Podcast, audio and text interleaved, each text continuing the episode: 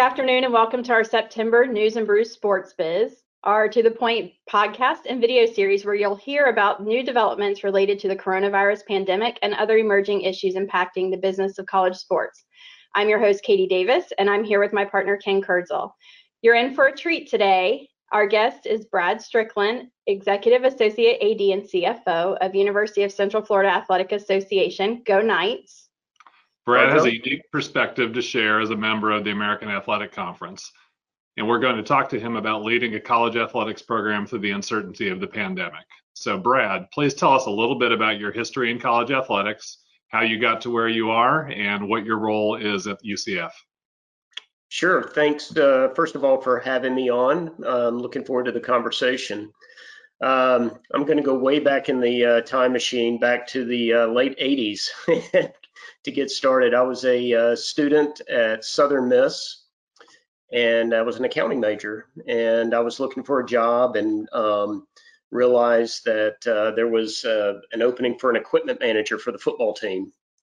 And uh, this was back when uh, there was a gunslinging quarterback named Brett Favre uh, throwing it hmm. all over the place. And so I thought that would be a really cool thing to do. And so um, I joined the football program as an equipment manager and uh, I guess my senior year, I was kind of faced with the with the am I going to do audit? Am I going to do tax as an accounting major? And I really didn't want to do either, to be honest with you.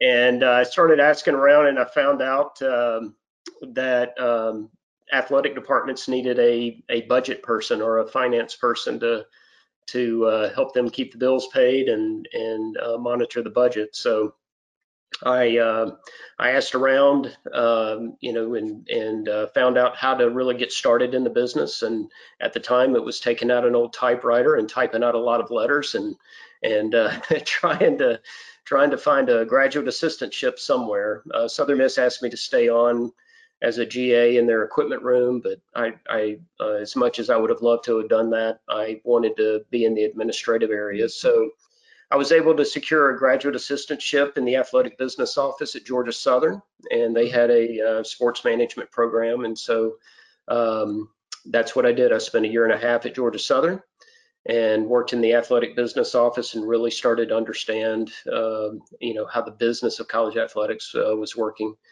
Um, needed an internship for my uh, graduate degree in sports management. I was able to secure an internship at the University of Florida in their ticket office uh, which was at a really cool time. It was uh, 90, the 93, 94 years. So there was a uh, SEC football championship game, there was a Sugar Bowl, and then uh, it was Florida's first Final Four as well in men's basketball. And so I got to experience uh, the ticketing side of three major events going on as well. so once that internship completed, um, fortunately for me, my boss at Georgia Southern decided to take a job at another school, which opened up uh, the assistant AD role uh, there. And I thought I had no chance at all. I was 25 years old and no chance at all of getting a, a job like that. And I was able to to get that job. So at 25, I was an assistant AD for business. Um, you know, it was I was never a, a an assistant business manager or just business manager. Uh, so I, I had to learn how to lead a team without any experience really whatsoever in uh, leading a team. So I'm sure there were uh, bumps in that road uh, for sure. You could probably uh, track them down and ask uh, the, the, staff, but it was a good learning experience. I had to, like I said, it, it's it's similar to the stories you hear of of dads, you know, throwing their kids in the water to tell them to learn how to swim. It was exactly that. I had to I had to learn how to swim uh, with really no guidance uh, when it came to you know running a business office. Um, uh, but from there, I um, actually uh, received a call about four years into that from uh, Conference USA. The senior associate commissioner for Conference USA was at Southern Miss when I was an equipment manager. He was the number uh, administrator at the time, and I'd gotten to know him as I was trying to learn more about the path and uh, he called me and in, invited me to join the Conference USA team. in Chicago. So I moved from Statesboro, Georgia to Chicago, Illinois in February, which Ooh, probably change. not the smartest move, but uh, again, you might as well just dump, uh, jump right into the deep end and, uh, and and learn how to deal with it. So I learned uh, my first Chicago winter was right out of the gate. So, uh, but but that was a um, that was truly a fun experience. Uh, not only getting to live somewhere in a different region of the country uh, I'd never lived before, and um, uh, but but working at a conference office where you really get to more develop the more the macro view Mm. of um, of the industry itself. You're not just worried about how things are going on your campus. You're worried about how things are going on 14 or 15 different campuses, and um, uh, very diverse membership as well. We had a military academy that played football only at the time, and Army. We had a lot of uh, Catholic private uh, schools that just played basketball and uh, and then we had Southern football uh, dominant playing schools. So uh, and and Mike Slive was the commissioner, and what a thrill it was to to work with him and Mm. and really see an incredible uh, style of uh, being able to build a consensus of a very very diverse group. Um, and there was no doubt that he could he could do the job at the SEC. You have more probably the schools there have a lot more in common than the schools in Conference USA had at the time. Hmm. And uh, and uh, but but it was it was an honor to be able to work for him and and really see how he um, how he worked and and then also learning you know how television contracts worked and bowl agreements worked and those kind of things. So um, the first round of conference realignment really kind of occurred uh, while I was there with uh, uh, a number of schools um, uh, leaving the Big East to go to the ACC, and so the Big East took a lot of Conference USA schools at the time. And um, and that was when UCF joined Conference USA, and I got to know uh, the athletic director at the time. He was uh, more kind of came up in the business similar to me in terms of he's on the finance side of things. And so he and I really got to know each other pretty well. He was on our finance committee and so forth. And um, and uh, they had also just become a um, an athletics association, becoming a 501c3 at the time as well. So uh, when I found out that the job was available, uh, I, I just happened to be in Orlando at the time at the inaugural Conference USA Football Championship game. They were hosting it, and so I was able to see him in person uh, the night uh, before the game, and I just ran up to him and told him I wanted the job. I didn't know what it what it, what it would take, but I felt like with my 501c3 experience and then also college athletics uh, experience that I might be a good fit there. And a few months later, I was uh, moving to Orlando, and so seven great years at Conference USA, and um, obviously a, uh, a, crazy 14 and a half years UCF uh, with uh, you know the conference changes, growth, incredible growth, um, not only in the budget but fan base, and it was it was the the the very things that attracted me to to the job are the things that we're starting to um, see realized now w- with sold out crowds and uh, you know a, a, national brand. And um, you know we we hear from fans all over the country so that are excited about their Knights. And um, the, the alumni engagement uh, the number of facilities that we've built including an on-campus stadium and on-campus arena all of those things have uh, just been an incredible incredible experience so Quite right. that enough introduction. Yeah, that was great. Yeah, there you go. it's hard to believe it's been 14 and a half years, but that's Yes. that's amazing. So Yes, it it has flown by, no no doubt about it. Well, and I know in your role, you're also a sports supervisor and you're probably paying extra close attention to how your student athletes are doing. Um, so, how are they doing right now? And what are you doing to help keep them engaged and make sure that they're safe and well right now? Yeah, so I would I would say considering all that's going on, I think they're doing fine. Um, football is our only sport that is uh, currently in season. Uh, the other fall sports, uh, the the conference as a conference, it, uh, it was decided that we would um, move those schedules to the spring. So certainly they were disappointed uh, for that, but but obviously understanding um, a very um, uh, very you know um, critical situation that we're all living through right now. But but as far as football is concerned, we've had a few uh, student athletes decide to opt out, and we've been very supportive of them. Um, you know, they're very uh, sensitive situations, right, with with their families and so forth, and and their safety is their biggest concern, and so we want to we want to support them through that, and and we're doing so, and then. Um, constant testing right now. We're uh, testing all of our student athletes uh, uh, once a week uh, and then once football gets started with their season, which uh, we still have a few more weeks before the season gets started, um, they will uh, go into a, a, three times a week uh, protocol. Uh, so uh, we want to make sure that anybody that's in season for sure is feeling safe and, and comfortable with going out and, and competing with with our brand either on their chest or on their helmet, you know, that sort of thing. So um, you know, in addition to that, we have all the sanitizing, you know, stations all over the place. You know, we want to, we every chance somebody gets to to clean their hands or clean their desk or what have you, we've we've got all the supplies, um, you know, for them there. And uh, we've actually developed separate bubbles as well. So uh, football is in in uh, I, you know, it's not a full blown bubble similar to what the NFL or the NBA is doing, but um, you know, the the football team is pretty much isolated from the time they get up uh, until the time they go to bed. Uh, so over in the uh, football facilities, um, or obviously in class, but um, but um, you know, and so for instance, I'm not in that bubble, so I'm not able to even go visit the uh, the administrators or the coaches over there I, in person. I have to call or just do a video uh, chat with them. So we're we're doing everything we can to kind of keep them isolated from the uh, from the general population.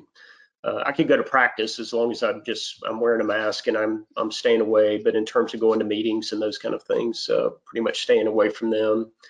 And uh, and then our other sports right now are on, in their own bubble as well. So um, doing everything we can to to make and the biggest thing is that they they feel comfortable and that they feel safe right? And, you know it's the perception is reality. We can have all of these things uh, laid out for them but uh, if if they're not feeling comfortable even with that then uh, they've you know they've been very good about coming and talking to us about about not uh, being comfortable with it. And then we've like i said supported them if they wanted to opt out or or stay home. We've had a number of international kids uh, decide to stay home. But but for the most part doing really well. Good.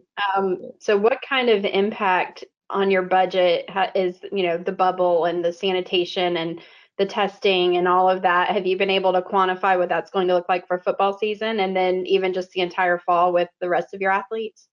Yeah, we're we're still working through a number of those uh, issues. Um, you know, if you if we isolate it down to just the strict uh, sanit, uh, sanitizing and testing and those kind of things just for the student athletes. You know, going once we go to three times a week, I believe the conference is picking up one of those tests uh, during the week, uh, but the other two are on us, and then of course all of our other student athletes going mm-hmm. through. So, you know, we're probably looking at about a million and a half or so impact uh, to the budget for the fall uh, just for testing and then all the sanitation supplies, getting the stadium ready, um, you know, for, you know, with plexiglass on the concession stands and uh, making sure that, um, you know, we have things in place to, to promote the social distancing and all the different sanitation or sanitization um, uh, uh, stations and and all of that. Um, quarantine. Uh, our student athletes were quarantined once they came in back to campus until they were tested, and um, if they're tested testing positive, we we isolate them and and quarantine them for a number of days. And some of those uh, before the dorms open were in hotels. Uh, and then providing meals to them uh, during that time when they weren't weren't allowed to leave their hotel room. Uh, so um, but that we're we're looking. It could be uh, if if we're still having to do uh, testing three times a week once we get into the spring seasons for the for at least the contact sports or the very close facing uh, type sports. Um, you know that could be a two and a half million dollar issue for us. Mm. So that's pretty significant when uh, we're talking also about some major revenue shortfalls as well. Oh sure. yeah, absolutely. Brad, what are some of the top? You want to have one of these? oh yeah, Absolutely. what are some of the top metrics that you use to keep your pulse on the um, financial health of the athletic association and then how do you communicate those with your ad danny white yeah so um, you know the the three big areas that i look at it at least in terms of the revenue side of things is um, uh, we're we're uh, uh have a large revenue stream from the university with our student fees and so uh, enrollment uh, make, uh, is is a is a big issue for us. I mean, we've got a considerable enrollment, but during a pandemic, you know, the concern about it being down. Fortunately, um, right now enrollment is up uh, from what they had projected. So if that holds through, that true, that could that could really help us at the end of the year. So I keep a close eye on that. I keep a close eye on pledge payments coming in for debt. Um, we've uh, raised a considerable amount of money since Danny uh, has been here. Some of those are being paid out over time, and, and certainly we want to make sure that those are coming in on time so we can meet our own obligations. Um, and that includes the stadium debt. So we're talking about ticket sales and the per seat uh, distributions, the premium seat sales, uh, those kind of things that um, you know we keep a very close eye on. Uh, and then just as uh, obviously, if I see anything that throws up a red flag, I, I call Danny uh, immediately. Uh, but otherwise, I typically set up a call with him along with a you know list of other items that I need to talk with him about uh, once a week or once every other week. Mm-hmm. We'll have uh, a good conversation. I update our executive team that has all of our external units on there as well to I keep them updated at our executive staff meeting of things I'm seeing. Um, another big issue for us is, is cash flow. Uh, mm. Since we're a 501c3, we have a separate bank uh, account for the revenues not associated with the university, so the student fees. Um, th those stay in a university account, and then we have a bank account that we um, utilize for all of our other uh, uh payables.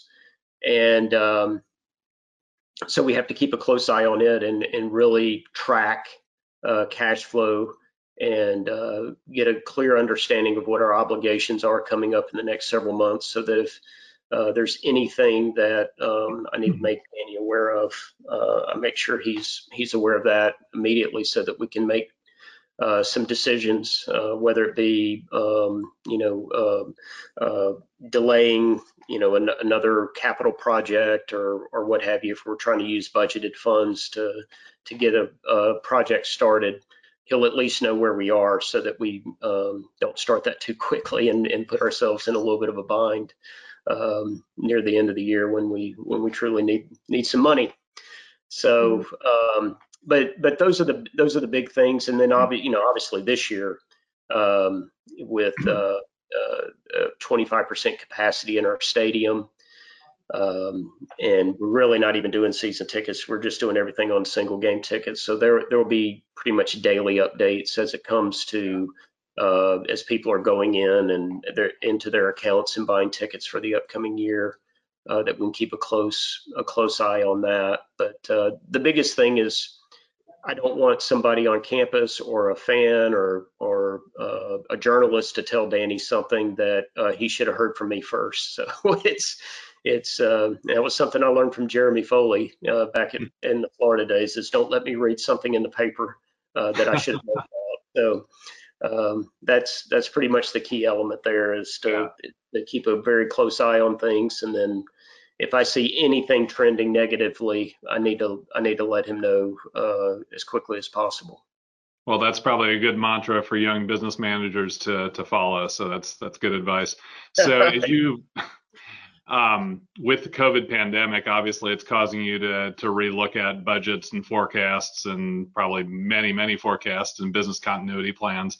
Have you found that there's opportunities to kind of rethink things going forward that wouldn't just apply to this year with COVID, but um, that may actually change the way things are done going forward in future years? Well, I, will start off with um, being very um, um, happy about a decision we made about four years ago, and I think it's helping us through this. And that was um, uh, restructuring our corporate sales, and we moved those in house. So yes, we gave up a guarantee, which you would think would could hurt us uh, in this in this uh, situation. However, um, it moving that corporate sales team in-house, not having a, a third-party sell on our behalf, has allowed us to really um, establish incredible relationships with mm. uh, with corporations uh, in the Central Florida region. And so they they're not just uh, clients or customers; they're partners with us. Right. And so what is it's allowed us to be uh, much more nimble uh, when it comes to something like this, where maybe they're not getting the same value uh, for their sponsorship as uh, they have in their contract, right? We can't deliver on certain elements, uh, you know, 45,000 fans a game, that kind of thing that, right. um, that it, you know, would have been the situation, it would have been that case had we uh, not gone through this. But um, it allows our, our corporate staff to uh, get creative and figure out different ways that um, maybe we maybe we make a, a video of um, whether it be practice or or something that's going on in the city of Orlando and throw their throw their logo up there and say you know so and so corporation proudly presents um, you know uh, what what volleyball a day in the life of volleyball during the pandemic or some you know something to that extent but but it's allowed us to to do that so hopefully there's uh, less value lost uh, than at least what we're projecting, conservatively projecting, so that we can um, uh, that we can uh, uh, not uh, see a negative impact from that. But I was I was very it was something that we were working on prior to Danny coming on board, and then once he came on board, we had that discussion, and he was he was all in, and it turned out to be a fantastic decision. We've seen our corporate re uh, sales revenues uh, skyrocket, uh, more than triple what we were doing with the with the guarantee. And um, you know, it's it's it's just been a huge benefit for us, and and also just to have them in-house uh, and and as we start to structure contracts and so forth we can pull in mm-hmm. all the different external entities and okay how can we make this partnership uh, with this corporation the best it can be and it, it's just been it's just been wonderful uh, the other thing that we did, um, and it was really last year, it was um, is we restructured the business office staff. So we, the university, uh, since we have to do all the financial reporting in house, cash flow management, accounts payable, all of those things that typically are done in centralized um, university. Um, that was something that the university came to us and said, "Hey, we can help you with this," and and so they um, basically three and a half uh, FTE worth of, of staff um, started working for us, and and I didn't have to lose any business office staff, and so mm-hmm. I was able to um, move a lot of the things that took up an ex- extraordinary amount of time, and uh, and wasn't it was causing us not to be timely with a lot of reporting and so forth. I was able to move all of that to um, to the university with dedicated staff just for those purposes. Then I restructured the business office to become more liaisons with the sports and the and the units. And so uh, each sport has uh, has a person on my on the business office staff that they can call to get everything they need from a business office standpoint. They don't have to worry about seeing one person for uh, a travel reimbursement, one to make a purchase, and so forth. We they just have a single person, and that person works with them on the creation of their budget, works with them on the management of their budget as well. And so we get a much more timely look at how they are doing uh, with their spending as well. And so um, what that's obviously allowed us to do is the the the an analyzing of the budgets are it's it's much more uh, timely, much more accurate, uh, so mm. that um, I can I see negative trends more quickly, and then that way it allows me to uh, to get with um, with Danny again, just to um, make sure that that we're you know going to the right direction and so forth. So. Uh, you know, those were the big things. Now, obviously, with the pandemic, you know, there's a lot of changes in our in how we're doing our scheduling, um, and I'm curious if that's something that will keep uh, going. I think always, you know, when you're in the middle of something, you react to it a certain way, and then, you know, two to three years later, as things calm down, uh, it kind of gets back to normal or what normal was, right? Or even goes beyond that. So I'm curious to see how um, how this will change how we do business in the next three to four years? You know, do we do we take a, a stronger stance on uh, having better reserve balances? You know, as an industry, I'm speaking not necessarily just UCF, right. but uh, mm-hmm. making sure. Uh, I guess I'd heard maybe one school could make it make it with a um, with a, uh, a, a minimal football season um, with no fans or what have you. And you know, it's just not the case around the country. Everybody right. spends as soon as they get they get their money. And uh, so I, I, really wonder if it's something that hey, we need to be a little bit more conservative with our spending and and put some money back for a rainy day similar to this because we're going to we're going to be putting a lot of stress on our university uh, to to help us, whether it be in the form of some kind of loan or subsidy or or what have you. Uh, we're going to be, putting a lot of stress on them, um, you know, this year, maybe even next year, uh, to help us keep our operations going, right? So I'll be I'll be really curious to see um, how this all plays out when it when it comes to that, and if universities can actually, you know be in a position to do that. Yeah, and just saying, like you said, what continues after uh, after hopefully uh, the pandemic is over. So, mm-hmm. Brad, um, you've given us a lot of great insights here today. I've got one one final tough question for you. Uh, what what beer are you drinking there and enjoying today? Um, so I, I picked a uh, Smithwick's uh, from Ireland. Um, I was Very good. I think you're the first foreign export to. Uh, yeah. yeah I, was, I, was, actually introduced to it when I was in uh, Ireland for our football game against Penn State uh, back in 2014, and um, it's it's a good it's a good beer. So there you That's go. That's great. And Katie, what are you enjoying today? So I have um, from one of our local Gainesville breweries, First Magnitude, they really are releasing um, Zoom themed beers. So this one um, is called Make Me a Host, and it's a hazy IPA. Um, pretty good. Some of their other ones I feel like are better, but I, I still really like this one too. Well, very good. And I'm enjoying also First Magnitude from that same series. This one's even, I like the name even more. You're on mute, which would have gone over my head about a year ago, but I've been on about nine million Zoom calls in the last uh, six months, and um, that that gets said on every single call. So, uh, so I totally get it. So it's great, great themes. Awesome.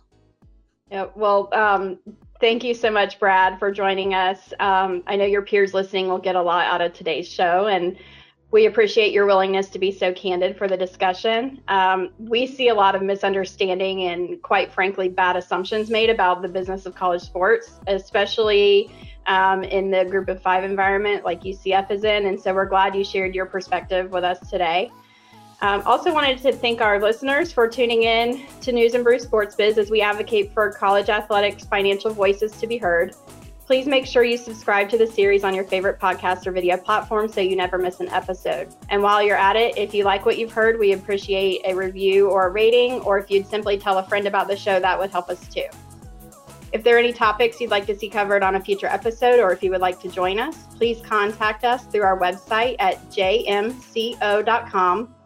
And in the meantime, you can follow us on social media for more news as the collegiate athletics landscape is continuing to rapidly evolve. Thanks for tuning in.